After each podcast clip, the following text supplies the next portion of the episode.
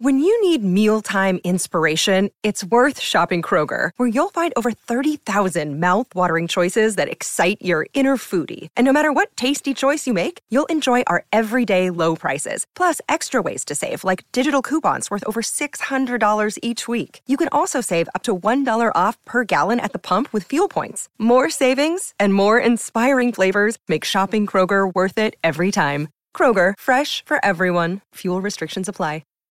This episode is brought to you by Shopify. Whether you're selling a little or a lot, Shopify helps you do your thing, however you cha-ching. From the launch your online shop stage, all the way to the we just hit 1 million orders stage. No matter what stage you're in, Shopify's there to help you grow. Sign up for a $1 per month trial period at shopify.com/special offer, all lowercase. That's shopify.com/special offer.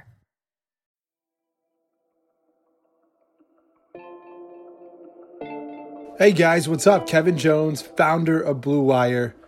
Thanks for listening to this podcast. Do me a favor, send it to one of your friends.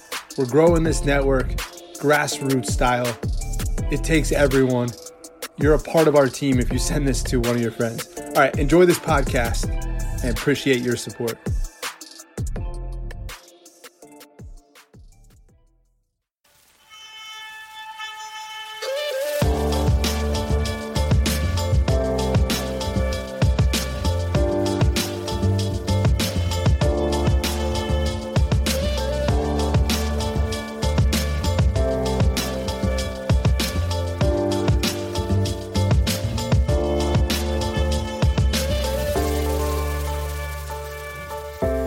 Hello Bulls fans, and welcome to another episode of Bulls HQ, a Chicago Bulls podcast.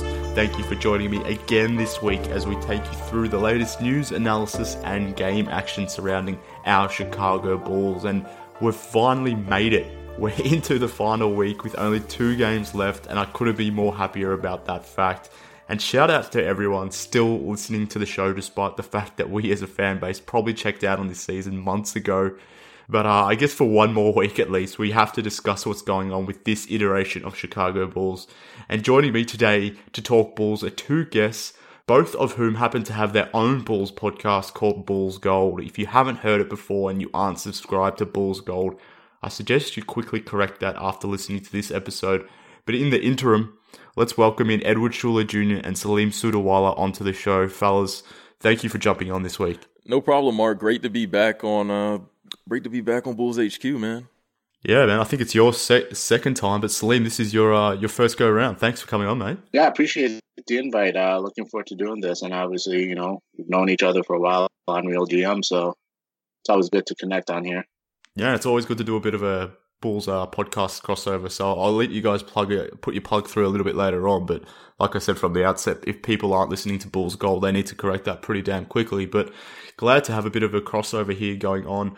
And frankly, I need you guys on this podcast because I've been sitting here watching this team, but barely watching this team. But I've actually been struggling with topics to come up with this Bulls squad because what we're watching right now, I don't know about you guys, but this might be the least interested I've ever been in a Bulls team in quite some time. I'm not sure if you guys feel the same, but yeah, I've barely been paying attention to this team. And I'm imagining that's the case for most fans around the world that follow this team. Yeah, It's definitely one of the most depleted Bulls teams we've seen in quite some time right now. I mean, you're missing essentially your entire starting lineup, and then you're missing Chandler Hutchinson off the bench, Denzel Valentine as well. So it's weird that you're missing so many players that fans are, you know, interested in, you know, at least for the long-term benefit of this team. And right now you're essentially seeing, you know, the Windy City Bulls plus Robin Lopez and Ryan Arcidiacono, and then just a few, like, you know, cast-offs from other teams like Luau Cabarro and Wayne Selden Jr. And, you know, just it's just not a very interesting team to watch. But, you know, it's actually remarkable that they were able to beat the Washington Wizards the other night. So just to have that happen is just crazy. Yeah, I'm the same. It's hard to... I'm kind of going back into that same mode that earlier in the season where I was just kind of zoning out while I was watching the games and start doing random things. And if you forget, all of a sudden it's the fourth quarter I don't like the coach is the first thing. It's frustrating with all the injuries, and I don't think they're just simply injuries because of tanking purposes. I definitely think guys are breaking down, and I think that's an issue as itself. And historically has been an issue with this franchise where we always are like, man, why are these guys always getting hurt? It's something that I don't know if this franchise is ever really going to look into and seeing what they're doing as far as their strength and conditioning and various things. I know we like to blame the medical staff or training staff, but I don't think it always just starts and ends with them. I think sometimes an organizational view at how they are handling these type of things. So that could be a concern too. But like I said, yeah, as far as interest of the team is concerned, it's like I'm just counting down to like May 15th or 14th. Yeah, I mean, fingers crossed. I mean, we'll talk draft later on and what's happening in March Madness, because to be honest with you, that's why I haven't been watching the Bulls. The college game at the moment's been far more interesting to me. One, because it's the climax of their season, but two, the implications it has on the Bulls, and you know we're potentially watching a few future Bulls going around. So that to me is more interesting than watching, I guess, JaKarr Sampson go for 29 points against the Philadelphia 76ers. But I mean, we're into the final week here. We've got 2 games left, so we've made it this far. We can struggle through one more week, I guess. But I guess that what I wanted to talk about today with this specific Bulls team, and to your point, Edward, I mean, we are literally watching a G League squad. You know, sans Robin Lopez, the players that are out there are basically our G League talent. They're guys that have spent, you know, heaps of time in the G League. So we are effectively watching a G League team. But I guess what I wanted to talk to you guys about, and what I wanted to run past you, is how much we can actually learn or glean from these games. Because I mean, we've seen Walter Lemon Jr. come in and put up some numbers. JaKarr Sampson, like I said, had 29 points against the Sixers yesterday. Shaq Harrison's been playing a lot better. Some of these end of the bench guys have actually been putting up numbers, and personally, I'm trying to decipher if what they're doing has some merit to it or some truth to it, and it's something that can be, I guess, built upon for next season, or if it's just purely putting up numbers in. You know, so someone needs to put up numbers for this team in probably the part of the season where no one really gives a shit and no one's really trying. So I guess I've seen segments of the fan base that have bought into what Walter Lemon Jr. has done and that he should make the roster next season. But what are your thoughts on what you've seen on Walter Lemon Jr. specifically thus far? And can we bank on it for next season? Walter Lemon Jr. is interesting because, you know, you look at his background and he talks about how he's been very motivated by what Derrick Rose has done. So he looked up to Derrick Rose growing up, and you look at how he attacks the rim, and he looks like Derrick Rose when he attacks the rim. Not exactly like Derrick Rose, but you see a lot of the same layup packages. You see, you know, how he can contort around the rim, and you just see how his approach there is very similar to Derrick Rose. So that part is very peculiar about his game, and it's probably the most interesting thing about his game. Like, he seems to want it a lot. You know, he seems to be a pretty decent finisher at the rim. So, you know, he's intriguing in that sense. I think he's earned at least a training camp invite for next season. You know, I think he's that interesting. So, you know, from that sense, I could see them bringing him back. But, you know, when you look at how, you know, you look at the circumstances of his team right now, a lot of it is that someone just has to put up numbers. You know, you said it best, you know, this is essentially a G League team right now. So, you know, with that just comes with someone having to put up numbers, whether it's JaKarr Sampson, whether it's TLC, whether it's, you know, Arch, or, you know, Lopez has been balling out too, and he's a veteran. So someone has to pull up numbers. So it's hard to look at the numbers and get excited and, you know, hope for the best. But I think Walter Lemon Jr. specifically has, you know, he's shown some intriguing things in terms of athletically and, you know, what he can do with the rim that you would want to bring him back. Shaq Harrison, I think he's shown enough earlier in the season that you look at what he's done and, you know, he's interesting if you can bring him back for a cheap deal as well. You know, he's a good defender, very tough. You know, he gets a lot of steals and, you know, he's a very athletic guy as well. And, you know, you always wonder, man, if Shaq Harrison could get a jump shot, like, you'd have a pretty solid reserve player given what he does. So he's kind of, in a way, he's kind of like the new David Nwaba in a sense that you just have this really athletic, defensive-minded player, and you're just hoping for a jump shot to come one day, and you know then he could become really, really valuable. Yeah, to me, so when I look at the bench or who is playing right now, the guys that for sure I see coming back next year are guys like Hutchinson. Obviously, he's not playing right now, but I see him being back simply because, you know, rookie deal. So guys like on the rookie deals, him and Val will be back. Arch, I think, will be back unless he gets some kind of ridiculous offer, which then I don't think the Bulls should match. But yeah, I can see him being back. And maybe Harrison, Shaq Harrison, but even he could be touch and go depending on what he gets in free agency. Outside of that, it's like, yeah, it's nice to see some of these guys have good games like Lemon Jr. and JaKarr Sampson. I really don't know how much to take away from that because, A, you're playing against other teams that are also kind of in that end of the season funk where it's like, let's just get this season over with. Guys are probably tired, just annoyed from the season because they're on a losing team. Sometimes effort may not be there from both sides. Or if you're playing in even a playoff team that might have positioning and set, you know, I don't know how serious they're taking it. And again, some of these guys don't, it's not like they have like a report out on them, like, oh, we know what to expect from this guy, so we're going to take them seriously and defend them seriously. So, I mean, at most, like Edward said, camp invite and see if, you know, they can continue. And at the same time, a lot of these guys like JaKarr Sampson and Lemon Jr., while they're showing some nice games, they're also on not exactly young players, if you will. Not that they're super old, but they're like 26, 27 years old. So it's not like they're kind of like those journeymen, G League, borderline G League, NBA players that are just always going to be around. And yeah, it doesn't hurt to try them out. But at the same note, you don't like more than likely, I don't think they're going to be like roster fillers. Yeah, I mean, I guess the reason why I asked this question, or why I'm trying to work out what's happening and trying to figure out if what we're seeing is truth or not, is the fact that someone like Walt Lemon Jr. has come in and basically averaged 14 points and 6 assists. We said before, someone has to do it, but he is doing it, I guess. So you have to give him some credit there. We talked about Shaq Harrison, you know, and the fact that he's come on a little bit, but his last 10 games, 12 points a game, he's actually shooting 39% from three, which is, again, not high volume, but that is some of that improvement that you sort of spoke about there, Edward. Maybe, I don't know if that's sustainable or not, but it's something, I guess. But he's also pulling down 6 boards, 3 assists and 2 steals. So he's doing stuff too. So the reason why I ask these questions or why I'm interested in about it, because if Shaq Harrison all of a sudden is an improved player, if Walt Lemon Jr. is at least a camp invite and who could be pushing the point guard position, and we've seen what Ryan Arcidiacono has done in the throughout the whole season, basically. He's been really good off the bench for the Bulls.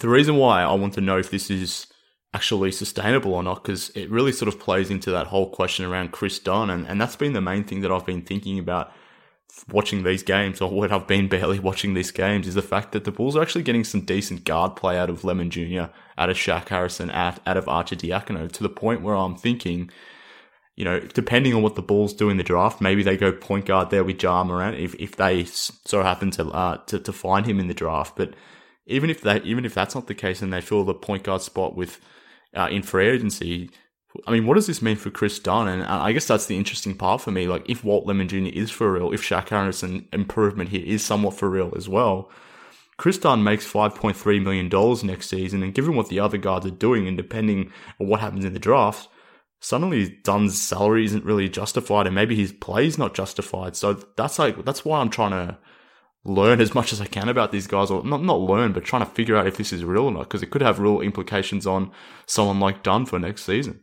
Yeah, Dunn is interesting because, you know, you look at a contract year and typically in a contract year, a lot of players are going to be motivated to try and fix the things that have, you know, previously held them back. So, you know, ideally you would look at Chris Dunn and think, okay, a jump shot would be something that, you know, would really skyrocket his value and make him a really hot commodity in restricted free agency, because right now it's hard to imagine the Bulls offering him anything interesting, if they even did, or, you know, even if they even do offer him, you know, some sort of, you know, extension before the season starts. I highly doubt it. But, you know, I think if the Bulls do decide to move on from Chris Dunn in the offseason, then I think you largely have a lot of evidence right now that points to Dunn being a replaceable player, because the Bulls have seemed to really, you know, move on from him in the lineup. Like, you look at what Ryan Arcidiacono has done while playing with the starters, LaVine, Porter, Markkanen, and Lopez.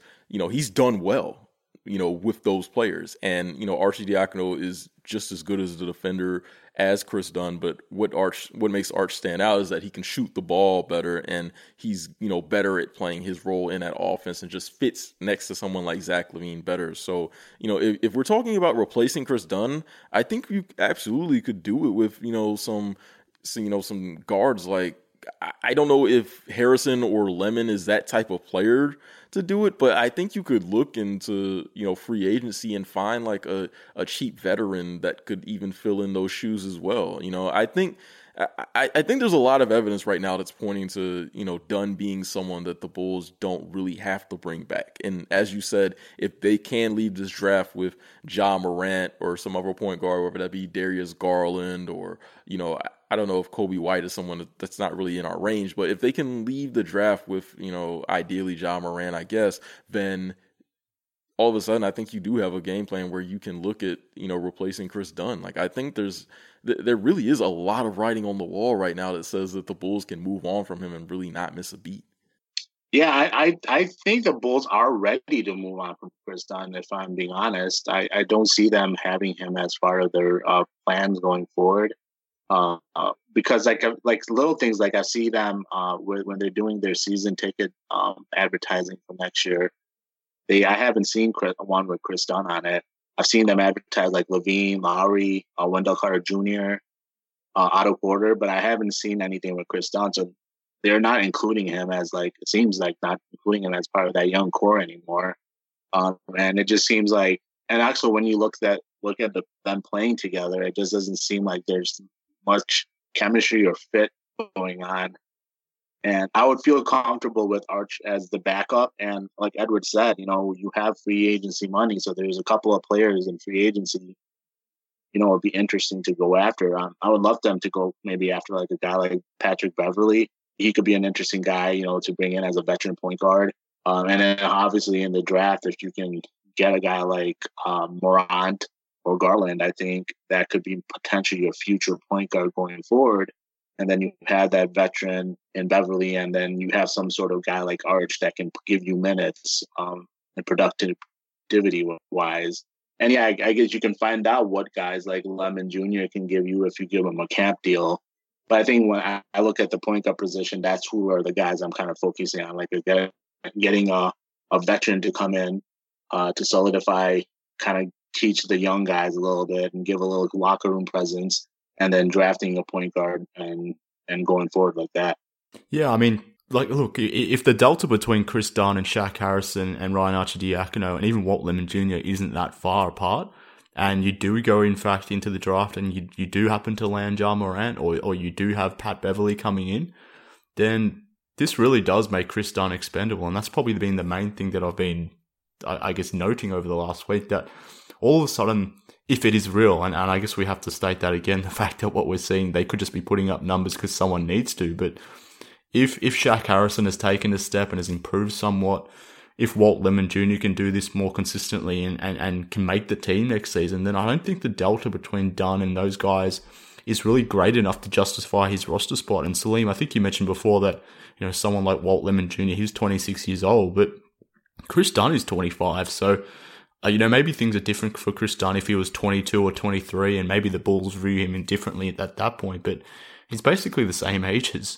Arcidiacono, as Walt Lemon Jr., as Shaq Harrison. So I don't know why he should be put on a pedestal above those guys at the moment. I think it's almost the Bulls need to go into the offseason having those four guys somewhat on an even playing field. Maybe Walt Lemon Jr. a little bit lower than that, given he's barely played, but I think he needs to be considered at least. But it's just an interesting situation, and I think it's been the most, I guess, fascinating, if we can say that, about the last few weeks, the most interesting aspect of watching this team go around. But that's been the biggest thing that I've been focusing on. But another thing I wanted to ask you guys was, whilst we've seen Walt Lemon Jr. come in and obviously JaKarr Sampson get signed, they needed these bodies just to have an active roster, I guess, given all these injuries that they needed Sampson and Lemon to make the roster. But these guys have been playing, and they've been playing big minutes, and they've been playing ahead of Ryan Arcidiacono and Wayne Selden, and there could be, you know, actual reasons for that's the case. But if it's more just, I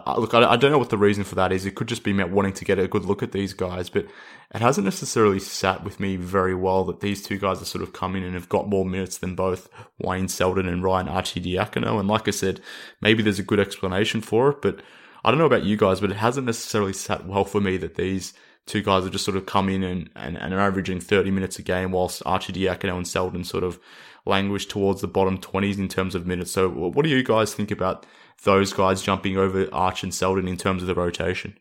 I think it's very peculiar for sure, because it's just very egregious. But, you know, you look at Ryan Arcidiacono and what he's done for his team this season, you know, the basic stats are never going to be really impressive, but you know what he gives you on both sides of the ball. He plays hard, plays good defense. He can hit threes. You know, he manages the game well. Like, he gets the, I think the thing that I like most about Arcidiacono is he gets the ball to the right players. So, you know, you never really have to worry about him taking shots from guys like Markkanen, LaVine, or whoever else. Like, he puts the team ahead of himself. So it's just really interesting that he's not really playing as much lately. Like, I've seen some rumors that there's been a, you know, it's been a, there's something in the CBA about if Arcidiacono plays a certain amount of minutes, or, you know, he meets like a starter criteria or something like that. Like, is there something where his qualifying offer increases, and that has been the reason for why the Bulls have been trying to manage his minutes? But if that's not true, then, you know, maybe they actually view Ryan Arcidiacono as, you know, a big part of his team's future. Like, maybe they're actually interested in trying to keep him healthy, and they, you know, maybe they're trying to want to re-sign him and make sure that he's all good. So that's really the only thing I can think of. But, you know, if that rumor about the starter criteria is true, I think that would be actually a, you know, pretty big story that really hasn't been picked up on. Yeah, I that was my thought, because I had seen a few tweets about that, or just a few people mentioning like his minutes being, if he goes over a certain amount of minutes, he gets a bonus or something like that, a roster bonus that could pay him a little bit more. So the Bulls are trying to limit his minutes, which is, I don't know how that works as far as Players Association and stuff like that. If that could be a big issue there, so I don't know what the deal is with that. And then, like Edward's also saying, like, yeah, I think the Bulls probably also see him as, they've seen enough from him where they know what they have in him. So it's not like they don't want to, you know, they don't want to push him out there for, they don't need to or want to push him out there for like 35 plus minutes to play in. And they're trying to just kind of see what they have in these guys like Alkins and Lemon and Sampson. Yeah, I mean, I think that's fair, and I think that's a justifiable argument, and that's probably why I haven't gone harder on the issue. The fact that Walt Lemon Jr. has come in, he's averaging 30 minutes a game. Shaq Harrison's starting, he's playing 31 minutes a game. JaKarr Sampson in his three games for the Bulls, averaging 30 minutes a game, whilst Arcidiacono is down to 20 minutes a game, and Wayne Selden's only playing 24 minutes a game. So I probably haven't gone too hard on that fact for the reasons you guys mentioned, the fact that the team sort of knows what they have in those two players.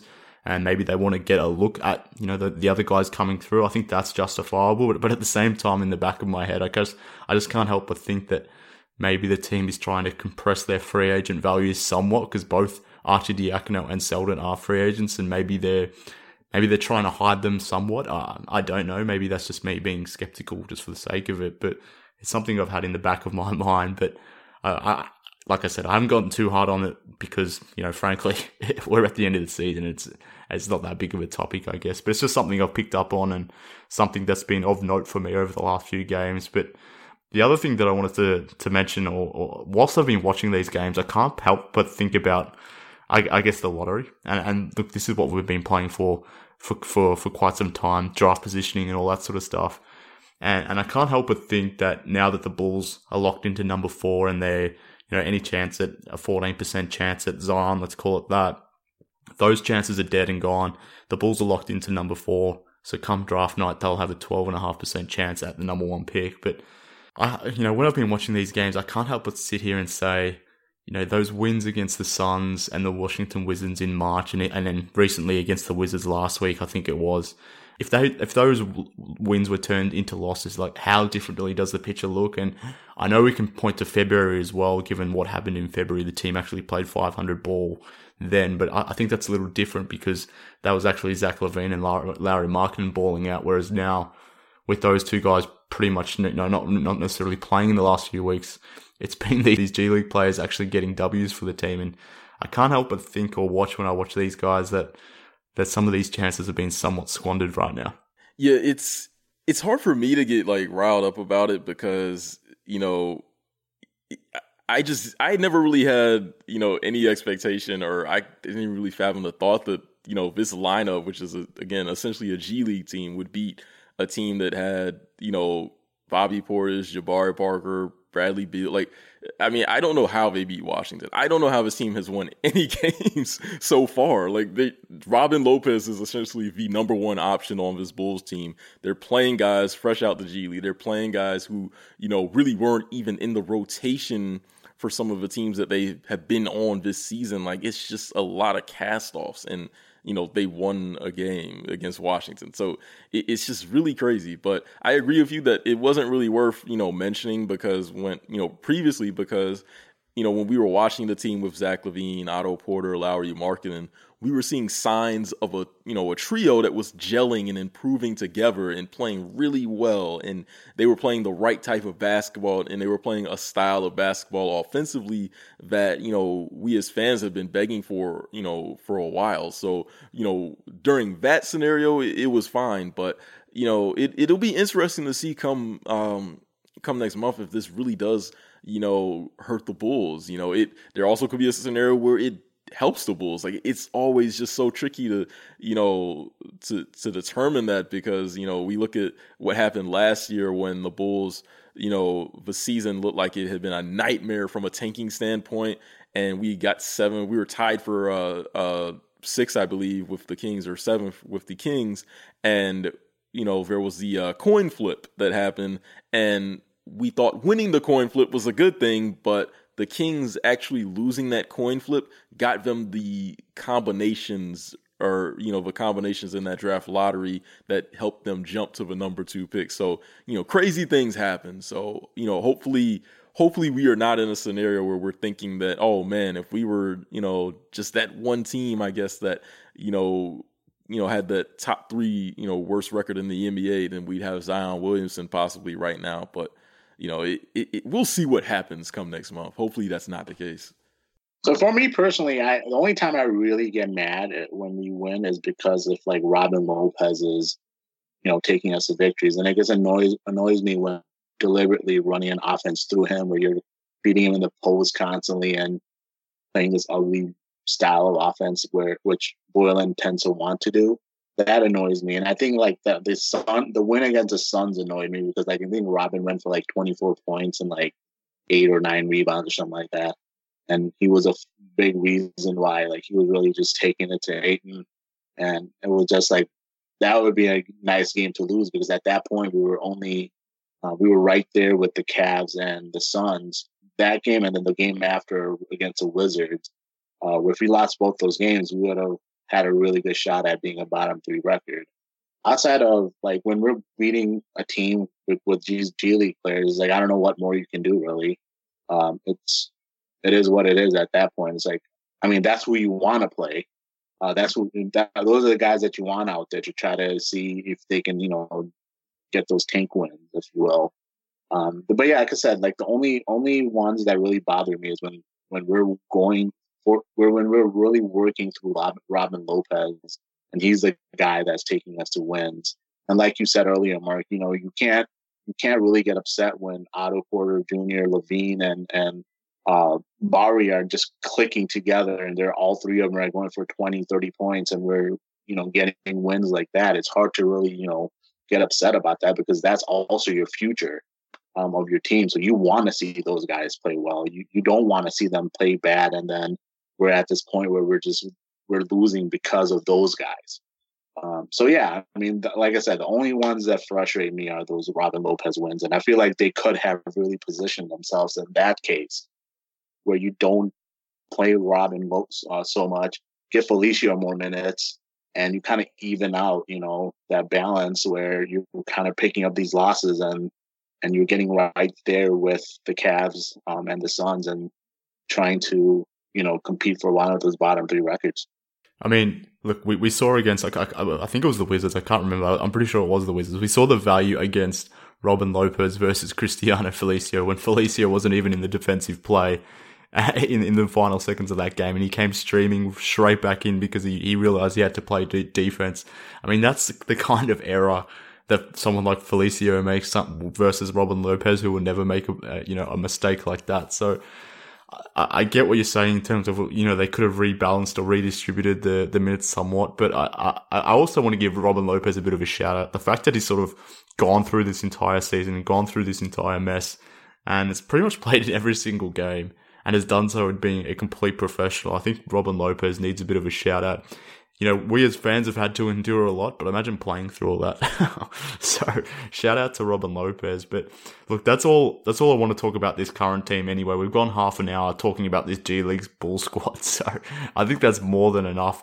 I wanted to divert now to talking about the Elite Eight, the Final Four, and what we're seeing from that, and in terms of what or how that pertains to the Bulls going forward. But before we do that, I want to tell the listeners about this week's sponsor, which is Ethos Life Insurance. Get ethos.com. So life can be stressful, but getting life insurance shouldn't be. That's why there's Ethos. Ethos is a modern kind of life insurance that's super fast, incredibly affordable, and very uncomplicated.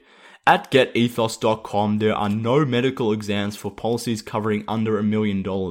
No hours of paperwork or meetings with pushy representatives. It only takes 10 minutes to apply, and you can be rest assured knowing you've taken steps to protect your family, and in most cases with Ethos, you can have the peace of mind for less than a cup of coffee a day with no hidden fees. Having life insurance can free you from stress. Getting life insurance shouldn't cause it.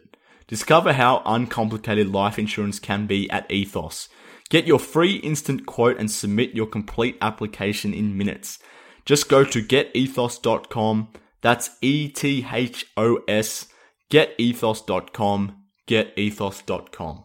All right, cool. So now that that's out of the way, let's talk Elite Eight. Let's talk Final Four, and let's talk the draft for the Bulls. So obviously, that's all that we got really to look forward to going forward. The season's about to end, and I don't know about you guys, but I'm interested in seeing how this title game sort of plays out. We've got Texas Tech going up against Virginia. Not necessarily the highlight or the star-studded game that we had hoped to see once the tournament kicked off. But unfortunately, with Zion, Barrett, Coach K, and Duke watching from home, we don't have much choice here but to be watching Texas Tech versus Virginia. But I'll throw it over to you guys. What have you made of the Elite Eight, the Final Four? I don't know if you guys caught those games at all, but what have you made of those games and how that affects the Bulls going forward in terms of the draft? Have you been keeping note of the players that may be in the Bulls range and what have you made of their performances here in the Final Four or the Elite Eight for the Duke guys? I think the tournament has done a good job of, you know, well, Zion is obviously still the crown jewel of this draft. You know, he's kind of cemented himself as possibly even one of the best prospects, you know, college prospects we'll ever see, you know, just from athletically and, you know, all of the reasons we already know. So Zion has pretty much cemented himself. But I think the other thing is that going into the tournament, I think a lot of people wanted to see if any players would separate themselves in that next tier of prospects.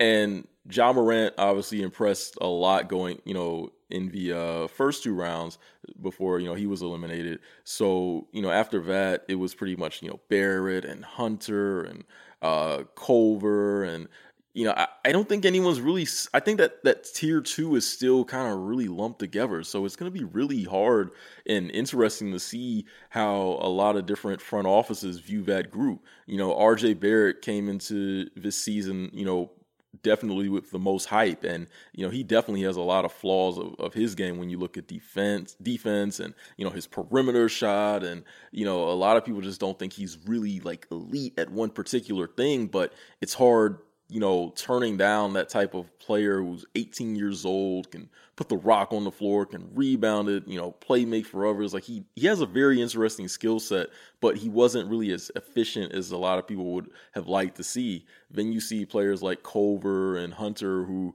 you know, are far ahead of him defensively, have better fundamentals than him. And, you know, while they may not be as talented, you look at those players and that you just see you see a higher floor, and it's a lot more promising for a team. And, you know, Jarrett Culver in particular is someone, you know, who Salim, you know, on a few of our episodes has really, you know, really increased my value of. And, you know, I like what I've seen from Culver. His fundamentals are really solid. His defensive value is really good.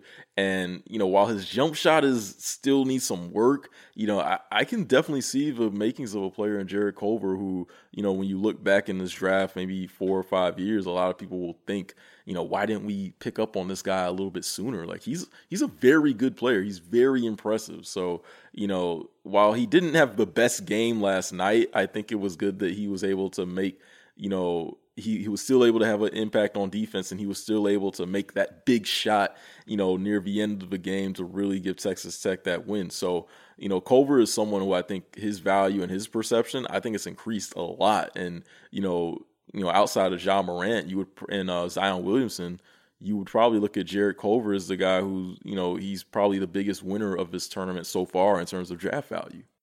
Yeah, so like going into the tournament, I think people probably were trying to see if Morant they thought Morant would be that second guy in the draft, and I think he kind of did solidify himself because he played really great the two games that his team were in. Murray State was in the tournament, so I think after him, I would say RJ Barrett probably lost a little.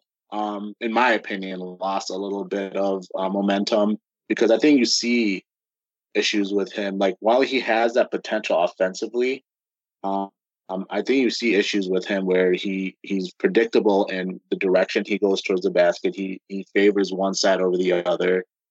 He kind of decision-making wise, you know, he probably is a very good passer, but he doesn't really utilize his passing skills. And I don't know if that's something where because of Duke, the way Coach K has them set up. And also in his kind of defense, he's kind of playing around guys. He's not around shooters a lot either. So it could be an issue with spacing. But I think you've kind of seen where coming into the season to now, where he was probably considered the best prospect in the league, in this draft, to kind of wavering down. I don't know if he's that far away from, in my personal opinion, from a guy like Jarrett Culver. I really like Jarrett Culver personally. I feel like he's a guy that he can do a lot of good things, and maybe he doesn't have an elite skill yet, but I think you've had guys in the past that you kind of had that same thought of, and then all of a sudden they really broke in.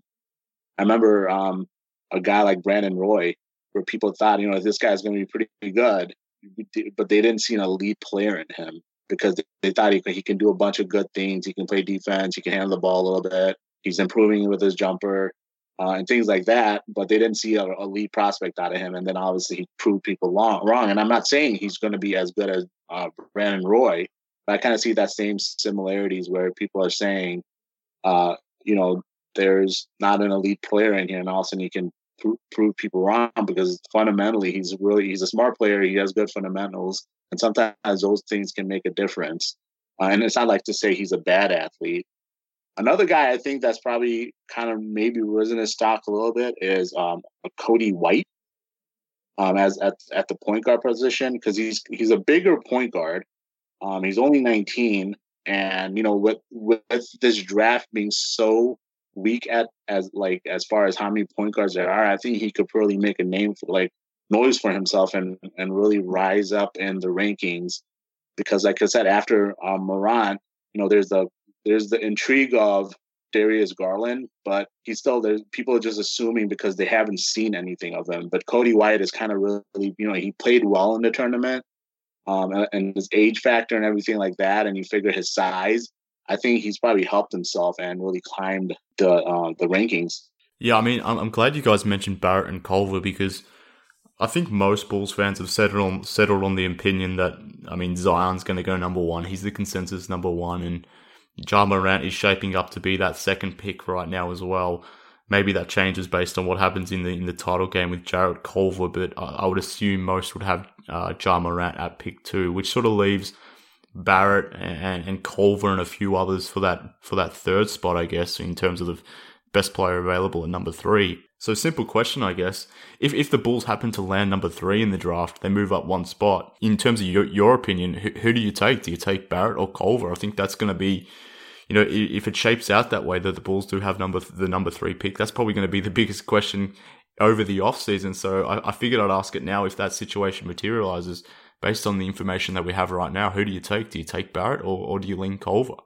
I think right now, and granted, I may change my opinion 12 times, right, over the next few months. But right now, I have RJ Barrett at 3, and I understand that Culver is, I think he has better fundamentals. I think he has a higher floor, and when you consider his defensive value.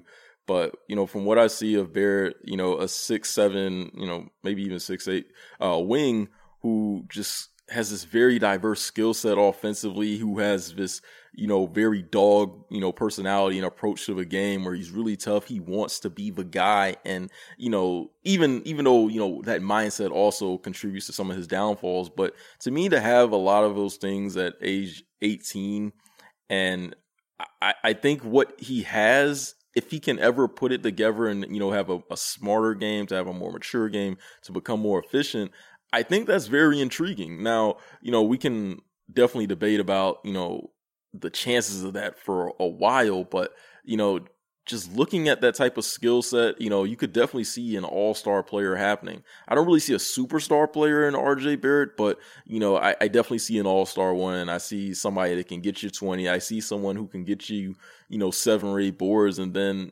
with his passing and, potentially playmaking off the dribble for others, that's a part of his game that you're really going to hope can improve and get better at, but he could be anywhere from 4 or 5, maybe even 6 assists a game. So he's a very, he's a very interesting player in that regard. So right now I would have Barrett as my number 3 pick.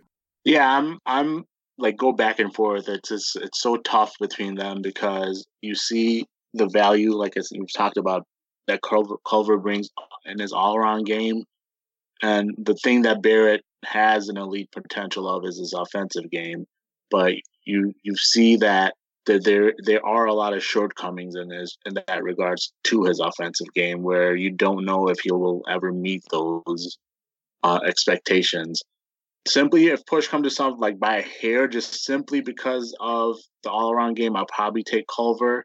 But if you ask me in an hour, I'd probably change my mind again. It's just so hard between those two guys that are so close to me as far as prospects because of like I said, when you take Culver's overall game, I feel like he'd be a better impact player.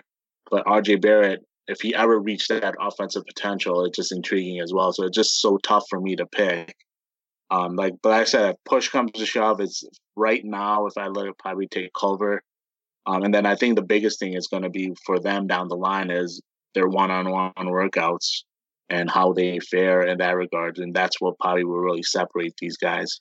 Yeah, I mean, it's a good position to be in, right? Like if you've moved up from 4 to 3 and your decision is, do I take RJ Barrett or do I take Jarrett Culver? It's not a bad situation to be in. So it's a good problem to have. But I guess we'll fingers crossed that situation at least materializes. Obviously, we would hope for something a little bit more, maybe pick 1 or pick 2. But I would definitely take pick 3 if that was what was available. But yeah, I think it has the potential to be an interesting question over the off season. But in watching the Elite Eight and the Final Four, and I don't know, we probably already knew this anyway, but this weekend in particular, it really rammed home the point that outside of these top 4 picks in the draft, which we've sort of mentioned here, there isn't much talent in this draft in terms of finding that next star, if we want to call it that. And I guess I've spent a lot of time watching Zion, watching Morant, Barrett, Culver, these sorts of guys. But for whatever reason, I don't know why, but it really hit me this weekend that there's a very real scenario that the Bulls actually don't get a top four pick, even though that Bulls fans, all we're talking about is one of these top four guys, meaning those four are off the board. And, you know, what the hell do we do in that scenario? And I guess maybe that point was rammed home for me, given that we're seeing a team like Virginia go into the title game versus Texas Tech. And I'm sitting there wondering, you know, are we looking at a situation or, you know, if the Bulls happen to fall from, let's say, 4 down to 7, are we talking ourselves away from, you know, RJ Barrett and Jarrett Culver to someone like DeAndre Hunter, who's also going to be in the title game? And I don't know, maybe it hit me this weekend because I was watching Virginia and I wasn't super impressed with Hunter's game, but that situation scares me. So I guess my question is, what do you guys do if the Bulls do fall down from number 4 down to number 7, and you're looking at prospects like DeAndre Hunter instead of RJ Barrett and Jarrett Culver? I really like, and you know, granted, he hasn't played many games this season, but I really like Darius Garland. And you know, when we've been talking about Ja Morant a lot all season, and you know, his game is really good. And I had not watched really much of Darius Garland, so when I started watching clips, you know, the things that really stood out to me were just really impressive. And I think the thing that stood out to me the most is that he really kind of fits the mold of the prototypical scoring point guard in today's league. He has a pull-up game. He can shoot off the dribble. He can catch and shoot, and he can score at all three levels. And not only that, but he can get his own shot, and he's got advanced ball skills in terms of being able to get his own shot. His dribble package is very impressive, and he can get separation with his dribble. He can get separation with his quickness. He's got a really good first step, and you know, he's just been really impressive to me. So, you know, if we fall in that 4 through, like, let's say, or if we get in that, like, 5 through 8 range or, you know, whatever, I think Garland would be the player that I would be targeting if I could move down and position myself to get the best value out of a situation, maybe acquire future picks. But he would be a player that I would have in mind because I think his skill set fits really well around this current group because, you know, we talk a lot about how Chris Dunn doesn't really fit next to Zach LaVine because he, you know, Dunn needs the ball. He can't really shoot, and he doesn't really present much value on the court when he doesn't have the ball. But you look at what someone like Darius Garland can do. If Zach LaVine has the ball, Darius Garland has value because you can't leave him. He can make that jump. He can make that three-point shot. If you need to take pressure off Zach LaVine, Darius Garland can get his own shot. He can, you know, create offense in the pick and roll. And, you know, defensively, he's not really a lost cause either. He's a scrappy defender. Like, he puts in effort on that side of the ball as well. So, you know, it'll be interesting to see what he looks like in workouts and things like that. But Darius Garland is someone that I think people should really keep an eye on because, you know, he's a very talented offensive player. And if he hadn't gotten injured, there's definitely a real case that we could be talking about Darius Garland, in a similar light that we talk about Ja Morant. Like, he's that talented of a player. Yeah, to me personally, I mean, like, I brought up Coby White, and I would take a strong look at him if he ended up at 7. I just, like, I know Edward brings up Darius Garland. He's intriguing, I guess, but it's hard for me to say that I would feel confident in taking him just because he's a big question mark. I know, like, the allure of potential or possibility is what's attractive to of him right now. But I mean, what I saw from Coby White, he showed an ability to be able to shoot the ball. And it's not consistent as of yet, but I think he showed the ability. He's gone hot and cold from behind the arc, and he had a couple of games before. I think it was probably before the tournament where he was like 6 of 11 from behind the arc. But he was also the game right before they bounced. Not before they got bounced, but one of the games they determined where he was like 4 of 7. But he's shown a good ability to play make. He has size. Like I said, he's fairly athletic. Also has only 19 years old. So, I mean, I would take a good look at him at the number 7 spot, and especially if he feels a need to be able to fit with the rest of the young core that we have. Yeah, it's an interesting one because I personally don't get the Garland hype, and that's just based on the information I have and the information that we have right now, which is the fact that he hasn't obviously played many games. And Maybe that changes once workouts start happening, once the combine happens, and once we start getting a little bit more information about these guys. But I don't know, maybe it's just because I'm conservative in nature in terms of wanting to have as much information as possible about these players before the pick is made, that I guess I can't see it with Garland just now, but obviously I don't have the same vantage points as what management and as what the front office will do when it comes to scouting. So maybe I eventually, come June, I can get behind the Garland hype, but right now I guess I can't justify it to myself. But and the same thing with White as well. I don't view him as a natural point guard either, so I think he's more of a combo guard in my book, and I don't know if he's necessarily the kind of playmaker that I would want at point guard, and I don't know if his fit with LaVine would be seamless as well. And given that we're building around two young bigs, I kind of worry about those two guys getting shut out in LaVine and White backcourt. But I don't know, maybe I'm just being pedantic here, and maybe I just am not seeing the value in these guys, and maybe that's my own fault. But I really do worry about the scenario where the Bulls have fallen down from, say, 3 to 4, where you can really talk yourself into someone like Culver or Barrett, to the point where we're down at 7, let's say, and we're really having to justify, you know, the pick of a guy that really came on in the last 2 months versus a guy that's barely played. So it's not an ideal situation, but we may very well find ourselves in that situation, but fingers crossed that doesn't happen. But yeah, like I said, for whatever reason, I guess it's because Virginia made it. Maybe that point really rammed home to me that the Bulls could fall, and you know, this, all these hours and these man hours spent, you know, scouting Ja Morant and RJ Barrett and Zion Williamson and Jarrett Culver, it could all be all for nothing come May 14. But maybe I'm just being negative for the sake of it. But I think we can end it there, guys, because that's probably, there's no real way to come back from that, I guess. But I appreciate you guys jumping on the podcast for me this week. Before you get away though, do give us a plug where we can find your stuff online, particularly Bulls Gold. I want people to subscribe to that. So before you get away, just let people know where they can find you on Twitter, online, all that sort of jazz.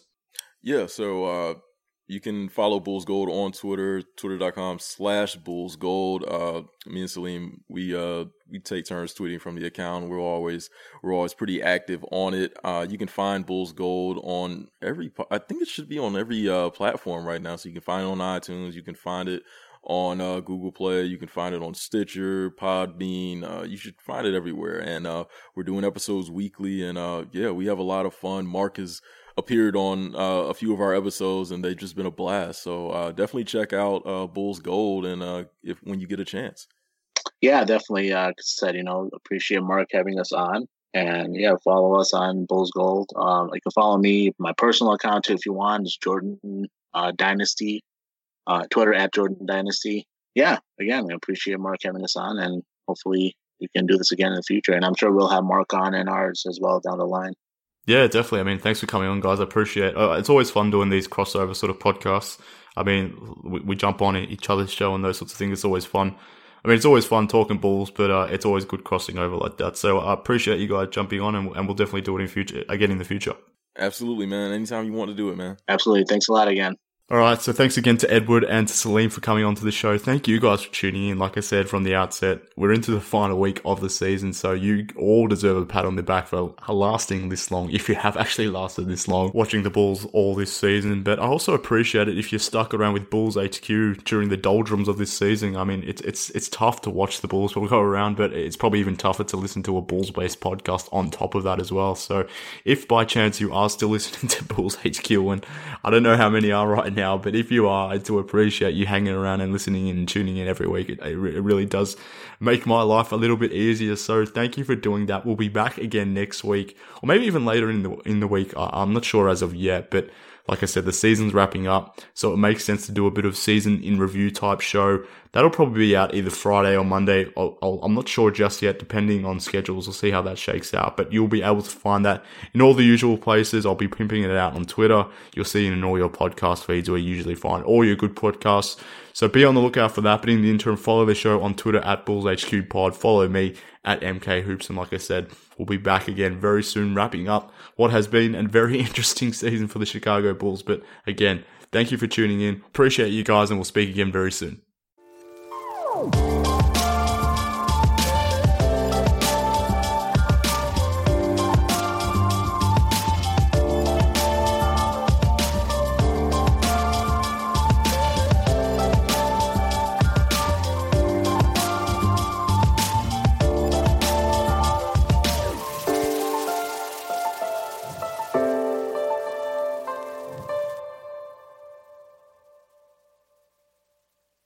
I'm Mira Rose Davis, historian and co-host of the sports podcast Burn It All Down. And now I'm hosting the new season of American Prodigy, all about Black girls in gymnastics. For the last 40 years, Black gymnasts have moved from the margins to the core of the sport and changed gymnastics along the way. Now they tell their stories. You'll meet trailblazers like Diane Durham, superstars like Jordan Childs, and everyone in between. Listen to American Prodigies on Apple Podcasts, Spotify, Stitcher, or wherever you get your podcasts.